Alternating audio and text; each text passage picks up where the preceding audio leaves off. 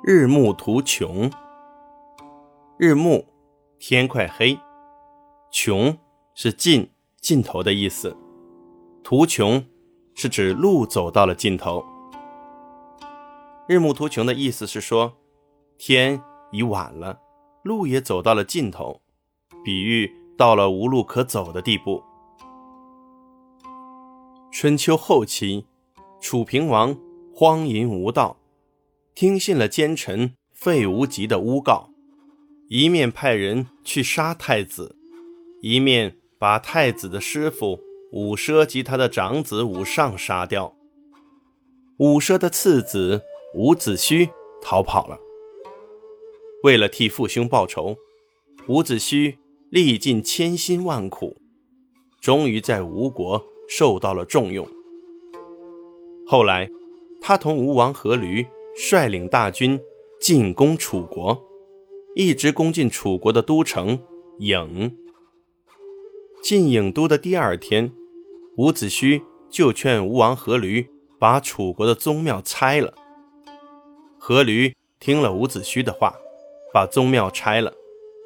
伍子胥又请求阖闾让他去挖楚平王的坟。阖闾认为伍子胥帮他攻楚立了大功，便答应了他的请求。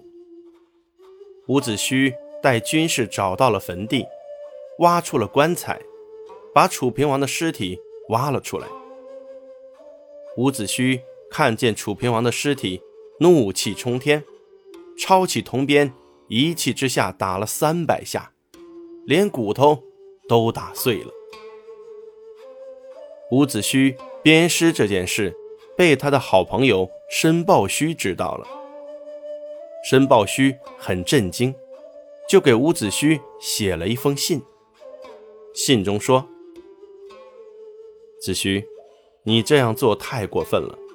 毕竟你也曾是楚平王的臣下，可现在你为了报私仇，竟然连死人也不放过。你这样做。”实在是太残忍了。伍子胥读了信，对来送信的人说：“请你代我谢谢申君，我因军务太忙，没有时间回信，请你转告他，忠孝不能两全。我现在就像一个走远路的人，天快黑了，路途还很遥远，所以。”我只好做出这种违背常理的事。后来，在吴国和越国的战争中，他极力劝阻吴王夫差拒绝越国求和，并停止征伐齐国。夫差不听，最后还赐剑命他自杀。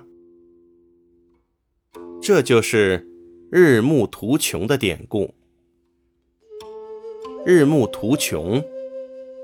近义词，穷途末路；反义词，前程万里。